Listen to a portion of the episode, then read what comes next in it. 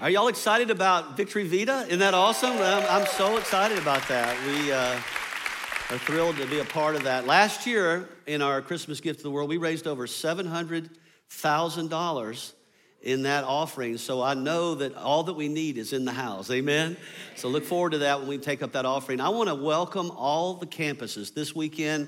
We're all celebrating together from the, the central campus. We have Midtown, we have North Cobb, we have Hamilton Mill, we have the online campus, we have everybody joining us together. So let's give a warm welcome to all of our campuses together. if you have a Bible, turn with me to Matthew chapter 7. We are in a series. We're calling the series Build on the Rock. And the idea, the big idea of this series is sort of a culmination of all the sermons that have been preached this year from the book of Matthew on the Sermon on the Mount. This has been an entire year, it's the first time in the history of our church, in the 33 years of our church, that we've ever taken an entire year to focus on one sermon. And I think, personally, I feel like it's the best series of messages we've ever seen in our church, in the history of our church.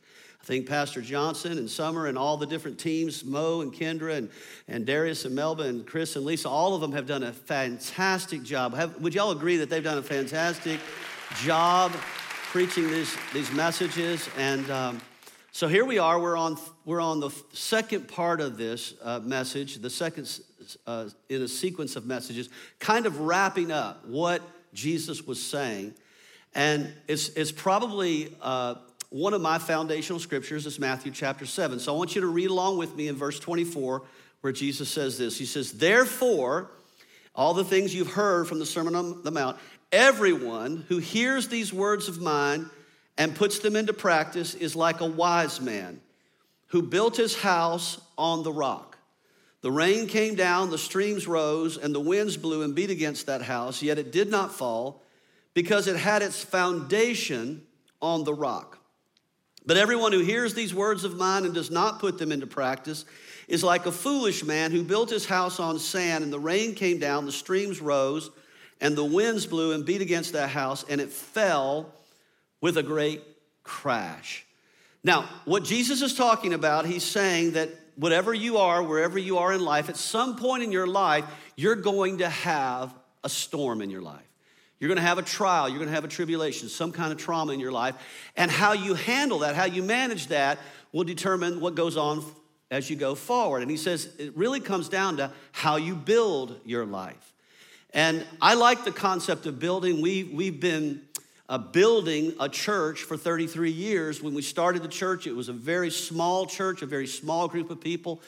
And we learned how to build into those people over a period of time until we come to what we have here 33 years later. And we've built a good church. Would y'all agree this is a good church? It's a, it's a solid church. And the main thing that we built it on, the rock that we talk about, is the Word of God. The Word is the foundation for everything. And we all know that as we go into the future, the Word is not going to necessarily be popular. And, and it's going to be attacked. And so you have to learn how to stand on that and build your life on that. Well, so I started thinking through all the different things that are going on in society right now, I begin to realize, you know, one of the challenges we've had since COVID hit three years ago is there's been a great rise in depression in people. A lot of people have gotten depressed over the last three years. Some because of isolation, some because of loss, some because of just trials that they're going through, maybe economic trials or physical trials. Maybe they've lost a loved one. And then when you come into the holiday season, which we are in now from Thanksgiving through Christmas, while it's a very joyful season for people who have a, a wonderful family and a, a people of friends around them, how many of you know there's a lot of people that don't have that? And there are a lot of people are going through uh, challenges in this time. I remember my first Thanksgiving as a Christian back in 1982. I was working at time, I had a business, and it was the first time in my life, it was the only time in my life that I actually spent Thanksgiving all by myself. I was in Boston, Massachusetts, doing a job up there, and a friend of mine was letting me stay in their apartment.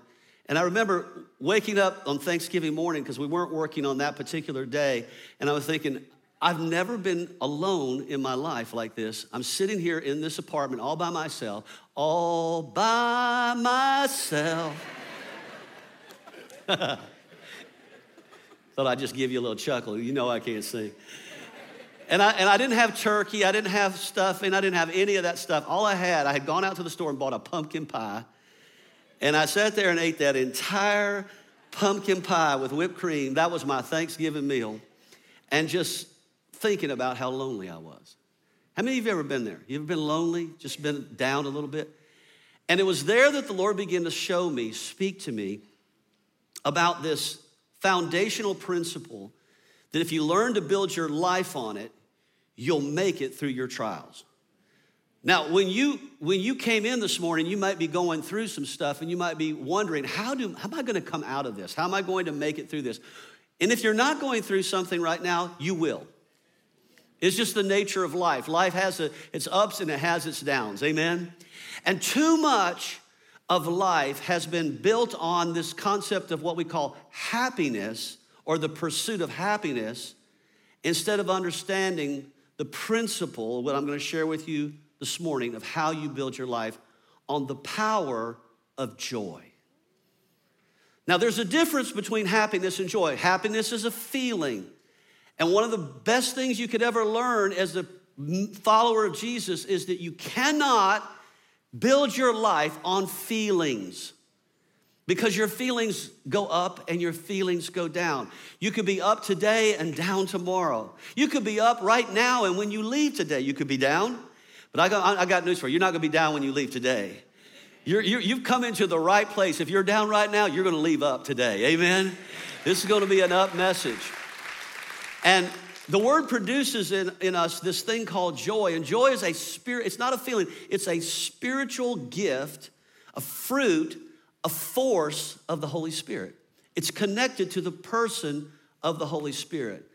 When, when, when it talks about Jesus and all that he went through and all the trials and the tribulations and the fact that he was mocked and he was scourged and he was beaten and then tortured and then eventually put on a cross, it says how he made it through it. He says it was the joy that was set before him that helped him endure the cross.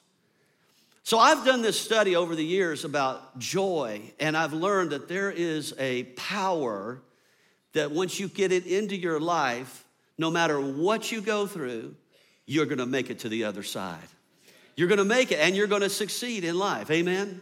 All right, so I started thinking, okay, what did Jesus, what does it say about Jesus and joy? And in the book of John, G- Jesus does this teaching, and he kind of, it's a progressive building teaching. And he starts off by telling us something that I think all of us are familiar with. In John chapter 10, verse 10, he says, The thief, everybody say the thief, the thief, and who, how many of you know the thief is the devil? He's talking about Satan, comes only to steal and kill and destroy.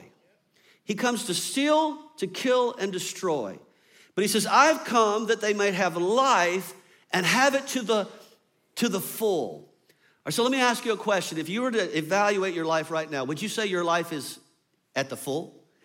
You're living in the fullness of everything that God's created for you to live in? Well, most people would say, if they were honest, no.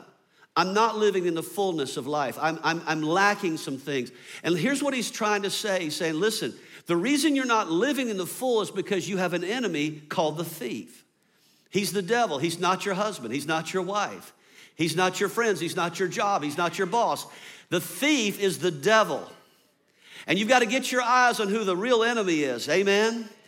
And when you get your eyes on who the enemy is, understand his whole purpose is to steal, kill, and destroy things in your life. But the number one thing he's coming to steal and kill and destroy in you is the joy of the Lord. Because he knows if he can steal your joy, he can steal your life. He can take you down because if you have no joy, listen to me, you have no strength. Because the Bible says it's the joy of the Lord that is our strength. If we have to have strength to have, hold on to the Word of God, we get it through joy. So he's saying, he says, He comes to give you a full life. Then he says this in John 15, 11. These things, Jesus said, I've spoken to you that my joy, that's Jesus' joy, may remain in you, that your joy may be full. In other words, I want to transfer the joy that's in me into you so that you can understand how I made it through my trials and you'll make it through your trials. Then he says in John 17, 13, I'm coming to you now, But I say these things while I'm still in the world so that they may have the full measure. Everybody say full measure. Full measure of my joy within them. In other words, if they're gonna make it in life, they're gonna have to have the full measure of joy. And here's, here's what happens is when you start to get the joy of the Lord, things shift in your ability to manage trouble in your life, in your ability to manage trials and attacks that come against you. Now, James would say it this way in James chapter 1 and verse 2. He says, My fellow believers, when it seems as though you're facing nothing but difficulties, see it as an invaluable opportunity to experience the greatest joy that you can. In other words, he's saying when you're going through a difficulty, this is an opportunity. Here's what I've learned about life sometimes the worst thing that could ever happen to you can be the best thing that ever happens to you. It's when you go through trials that it presses you back into God. When everything is going well, you tend to forget God. When you're enjoying life and things are flowing with you, the tendency is to slack off in your relationship with God and just enjoy the happiness that you feel in the moment. It's only when you go through trials that you remind yourself, oh, there, I better go back to God because I have to find God in the midst of this trial or I'm not going to make it. And if you wait until that happens, many times the negativity of your trial will steal your joy. It'll steal your joy. And once God, the devil steals your joy, he steals your strength to hold on to the word of God. He steals your ability to hold on to it, and then you start to go negative. You ever been around a negative person? Huh? Have you ever been around it? Well, I, yes, I have. I don't want to say it out loud, but I'm sitting right next to him right now. Come on, you, we all just had Thanksgiving. How many of you have some negative folk in your family? You know what I'm talking about. Yeah, you, you know what I'm talking about. And, and, and, and, and there's always somebody that's negative. My, my mother was extremely negative. And I had to really overcome that. And I, I, I remember when she she got ill one time, and when she got ill, she started going down, and she kind of got caught in a situation where she, she couldn't really function normally in life. So she just sat in front of a TV all day watching Fox News. 24 hours a day. As long as she was alive, she was watching the news. Now, how many of you know the news will take you down? Uh, the news, have, you, ever sat there and just watched 30 minutes of the news? You whoa. I didn't know so many bad things could happen to so many people in such a short period of time. Every single day of the week. Every single day. If you watch a lot of the news, can I just tell you something? The news will steal your joy. It's bad out there.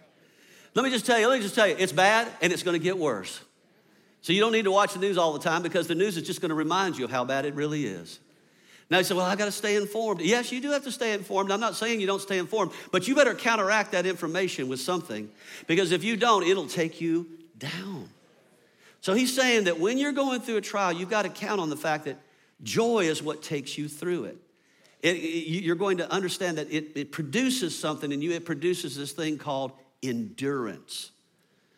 Now, I don't know about you, but I need endurance. And joy is this spiritual force that God gives me to, to make it through my trials and through my situations. Now, let me ask you a question. How many of you believe this morning, all of you at all the campus, now, this is a true question, I'm a winner. Let me, let me see, how many of you believe I'm a winner? There's about half of you. There are a lot of people that walk around like this. I'm a loser. I'm a loser. They told me on social media I'm a loser. My friends told me I'm a loser. My boss told me I'm a loser. My husband told me I'm a loser. A lot of people think they're losers. They don't know that they were created to win. They were created to win. You were created to win. They don't even know they're a winner. All right, let me ask you another question. This is going to sound a crazy question, but I just want to see how many of you cannot swim? Let me see your hands. You, I just literally cannot swim. That's all right. It's okay. I get it. I mean, you didn't grow up around swimming or pools, or maybe people told you that was not for you. You, all right, I get it. All right. Let me just tell you something. All of you that raised your hand that you cannot swim, let me see your hands one more time. I cannot swim. Listen to me. Look, keep your hands up. Yes, you can. Yes, you can. You'd be amazed what you could do. Back in my day, this is how we trained, this is how you got trained to swim. back in my day, they just threw you in the water. they just threw you in the water and you figured it out. It's either swim or die. And I got news for you. You'll, you'll, you'll turn that water into butter. I mean, it, you'll, get, you'll, you'll manage to stay on top if you can. All right. Now, why do I say you can swim? All right, so let me, let me explain something. I, I, am a little weird, I'm a little strange. I have strange thoughts that come through my mind every once in a while. And I was thinking about this just this morning, and I looked it up. I said, I said, I want to find out the statistics of how, how many, now this is going to sound crazy, don't get, don't get all religious on me, but how many sperm does it take to create a person? I want to know how many sperm? One. But when a man and a woman come together to create a person, physically. Do you know that over 100 million sperm happen in that interaction? 100 million, not a thousand, 100 million. And every one of them, when that starts, when that process starts, starts swimming. I'm, I'm serious. They're swimming. With all of their might, they're going somewhere. They're heading upstream and they're getting, there's a journey that they're headed towards, and they're all going to the same spot. A hundred million at one time. And as they're swimming along the way, people start giving up. These sperm, they're all potential humans, but they start giving up and they start dropping off and dying like flies. I mean, they just start dying. And by the time they get about three quarters of the way into the journey, right before they get into the fallopian tubes, there's only, there's only about a thousand left out of a hundred million. And then when they get down to the right before the incubation with the egg, there's only about 200 left. But somehow, listen to me, guys. I know you don't believe it, but somehow, in a hundred, one in a hundred million, you made it. You made it. You're the one who won. You swam through all that. Get out of my way. I am going. I'm going in. It's the miracle. You're a miracle. You are a walking, living, breathing miracle of God. Don't you ever say, I can't swim. You are created to swim and you won. You won a race. You won a swimming race. you beat a hundred million others. that ought to give, that's nothing else. That ought to give you a little joy right now. That, you ought to sit down and just thank God for that. Thank you, Lord, that I made it. All my fellow swimmers, they all dropped by the wayside, but I, but I made it. All right. Now, how do you develop this life of joy? How do I get myself into a position that I think like that, that I think I can win, that I think I will overcome, that I think that no matter what I'm going through, even if I'm going through a physical trial, maybe I'm going through a financial challenge, maybe I'm going through a relational challenge, whatever that is, how do I make it through this trial? How do I get to the other side? Because this is a foundational principle that you have to build your life on. So, how do I get my joy stronger? How do I get it up inside of me? All right, so I started thinking back over the years of times of trials and so forth, and what, what did I do? What do, what do you do as a Christian? What does the word tell us to do? And I found that there were three principles in building a life of joy. Three things that if you build these into your daily routine, if you build them into your life daily, you will start to operate re- regularly with, a, with the spiritual force of joy. So no matter what the enemy throws at you, you're still gonna make it. Amen. And you're not gonna get depressed, and you're not gonna become a, become a negative thinker and a negative person. You're gonna become a person that makes it through the trials. All right, so the first one here's number one you gotta learn to focus. Everybody say focus. Focus on the promise in spite of the problem. The problem is always going to be there. The problem is there. And, and way too many of us think more about the problem than what the promise of God is. Now, here's the challenge because if you're if you're new to the Lord, many times you don't know promise. You don't know what the promises of the Bible are. So, one of the first things you've got to learn to do is read the Bible. And when you see a promise in the Bible, just understand this that when you see a promise from God in the Bible, when God makes a promise, he keeps his promise. He is not one of these people that just makes promises and then forgets about them. You can count on it. If God says it, that he will do it, it will come to pass. And if you focus on it and you get your life built around it, no matter what the enemy throws at you, the promise is always greater than the problem. But for many people, the problem is the big pro is the thing that they focus on. And what happens to a lot of people is they ruminate. Do you know what ruminate is? Ruminate is when you think about something over and over and over again.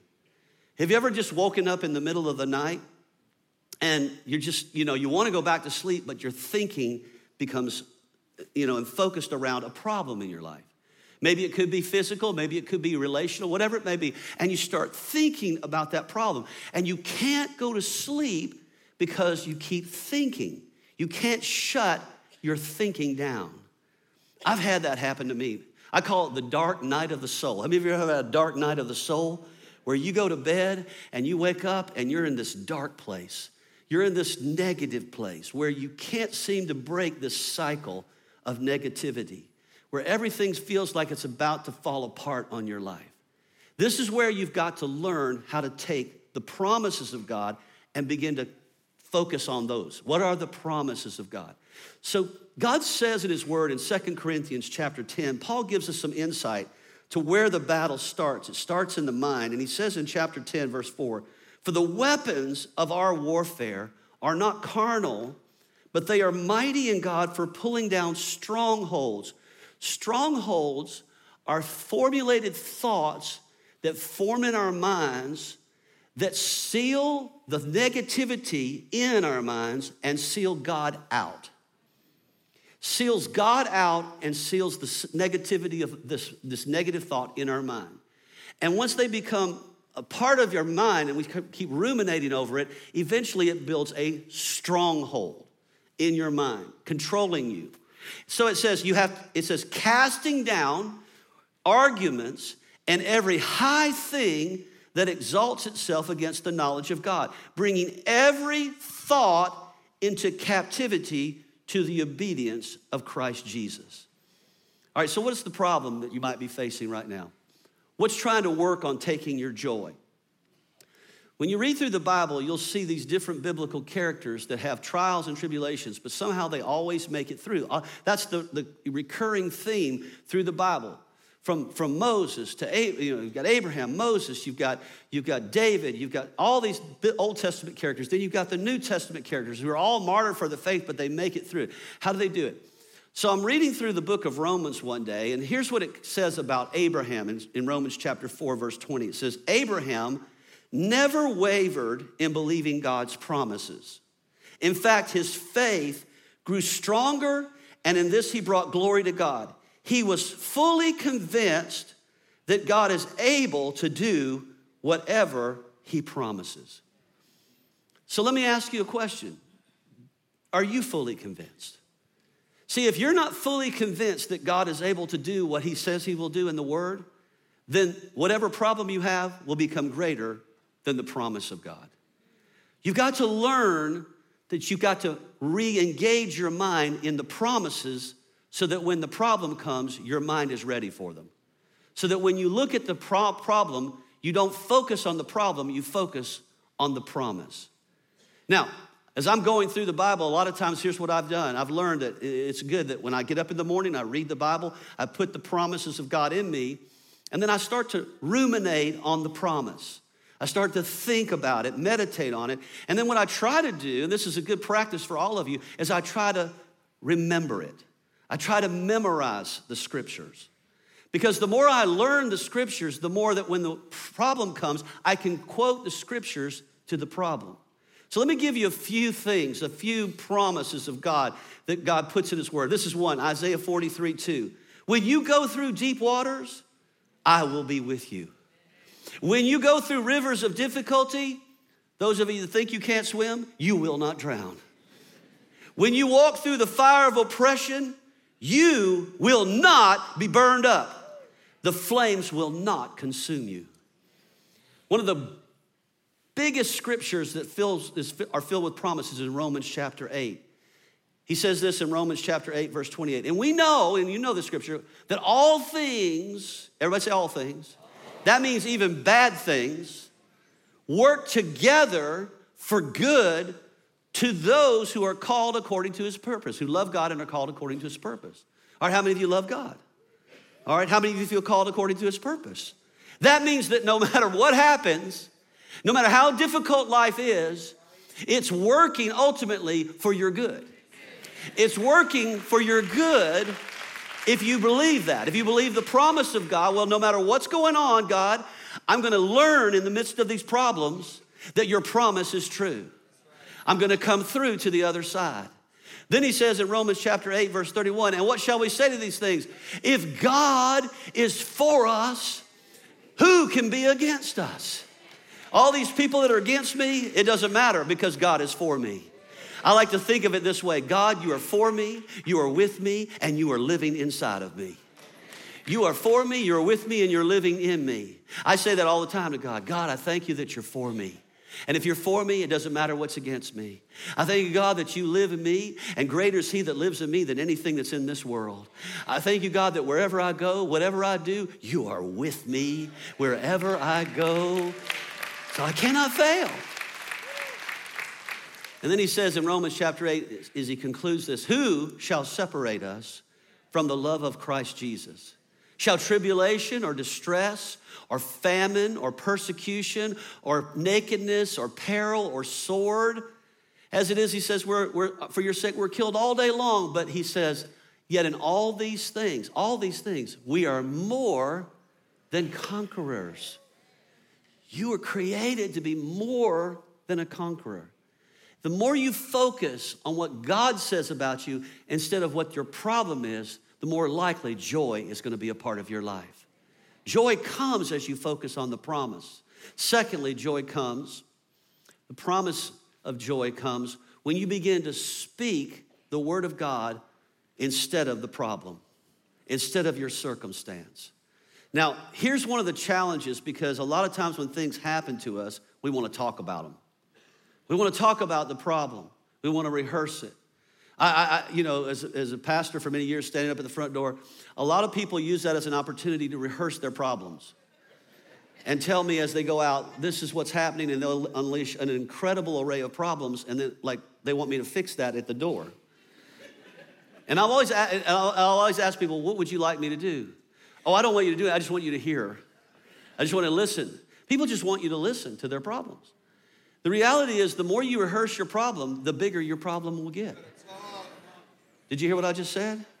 When Jesus was on the earth, one of the things that he said, that one of the promises of God that he said, he said, whenever you speak words, understand that you can actually say to mountains, mountains representing problems, circumstances, trials, obstacles in your life, speak to the mountain, be cast to the sea, and does not doubt in his heart that he shall, he shall have whatever he says. He says that out of his own mouth. Jesus said, You have power in your mouth. He says, instead of speaking about the mountain, speak to the mountain. All right, so what's the mountain in your life? What are you saying? Are you talking about the mountain or are you speaking to the mountain?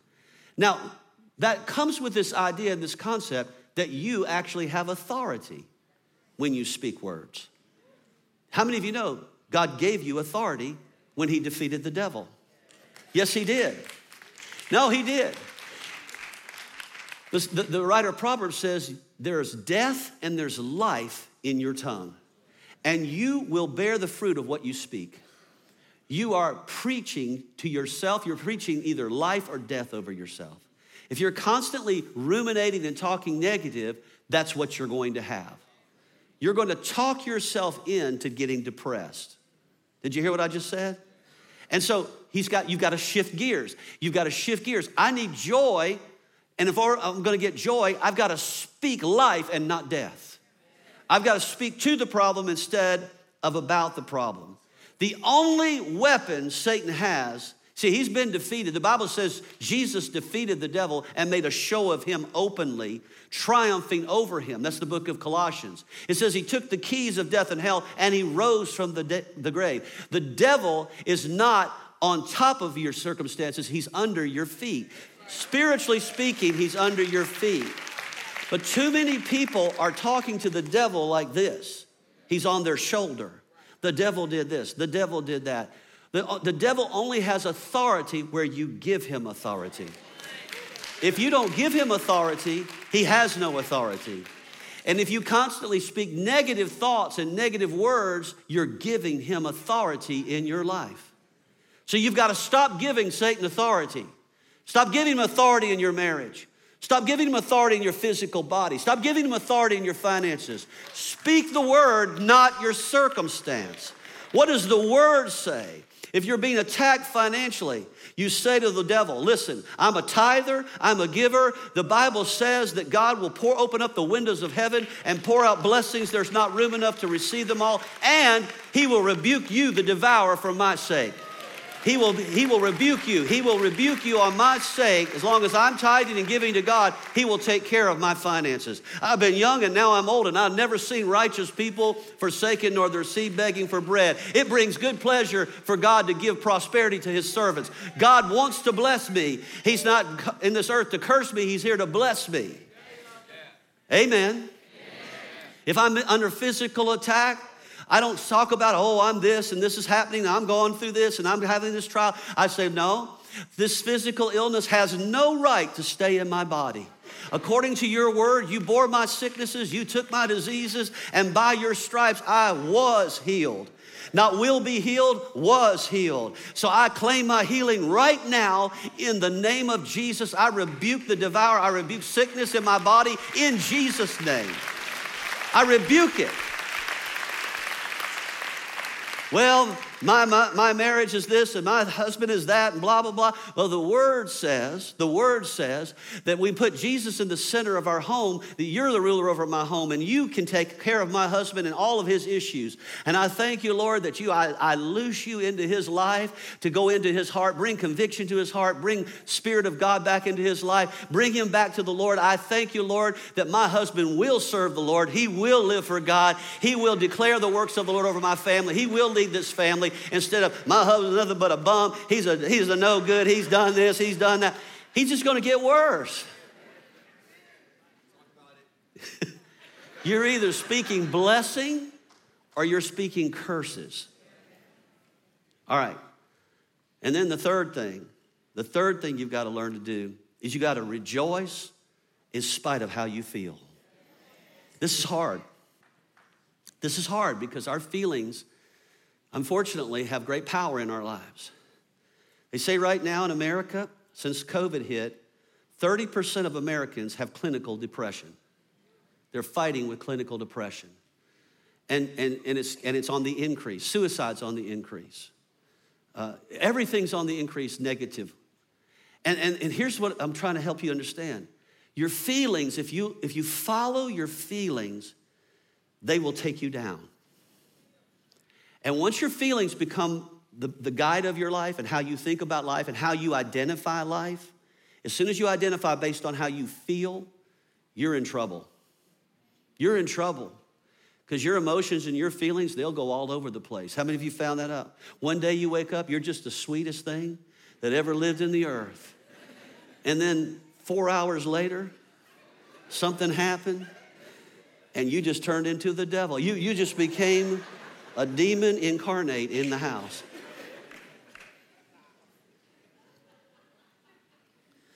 So God says, okay, if you're going to learn how to, to get re- control over your feelings, you're going to have to learn how to rejoice. When you start to lose your joy, you got to get it back. You got to get it back. And you start reading the Bible, you'll start seeing David, he's always talking about this. And here's what he says in, in, in, in the book of Psalms. He says, Um, Psalm 5:11. But let all who take refuge in you rejoice. Let them sing joyful praise forever. Spread your protection over him, over them, that all who love your name may be filled with joy. He, he indicates that there's a life of, in, in, your, in your walk with God where you're singing to God, not just in church, but in your home, in your car, wherever you go, you're singing and you're praising him. Then he says, But let the godly rejoice, 68 33. Let them be glad in God's presence. Let them be filled with what? Joy. Sing praises to God and to his name. Sing loud praises to him who rides the clouds. His name is the Lord. Rejoice in his presence. When we come into church, we come to rejoice in his presence, not to just come and sing songs. We come to get joy in his presence. And then he says, Psalm 32 11, be glad in the Lord and rejoice, you righteous, and shout for joy, all you upright in heart. Some of you just had a heart attack when I did that. How many of you grew up in a quiet church? Let me see your hands. You, you, you had a little quiet church. I guess not many of you. Some of you grew up in, in, in loud churches that weren't necessarily godly churches, they were just loud churches. But I grew up in a quiet church, what I call dignified church. I was an Episcopalian when I was a young kid. And then my, my mother, she, she grew, raised me in that, and everybody was dressed in their paraphernalia, and you came in, and they played all this high music, and everybody was very reverent, very quiet, dignified. Then we got into the Baptist church, and the Baptist church that I went to was not a typical Baptist, it was a very quiet Baptist church. And then one day, I came into a church like this one. I'll never forget the first time I walked into it. It was a small church in Richmond, Virginia, maybe 50 people, and they were playing loud music, and the people were singing, and they were lifting their hands, and some people were dancing a jig, you know, like this. They were doing all this number right here. And, and you know, there's all white people.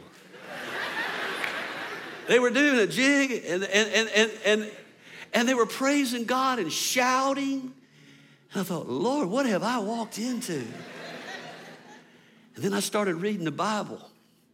And I discovered that some of the greatest men in the Bible, David, one of the greatest kings of all times, as they're bringing the Ark of the Covenant back into Israel, he decides to change his clothes from his kingly robes and he puts on a linen ephod, a human diaper, is basically what it looks like.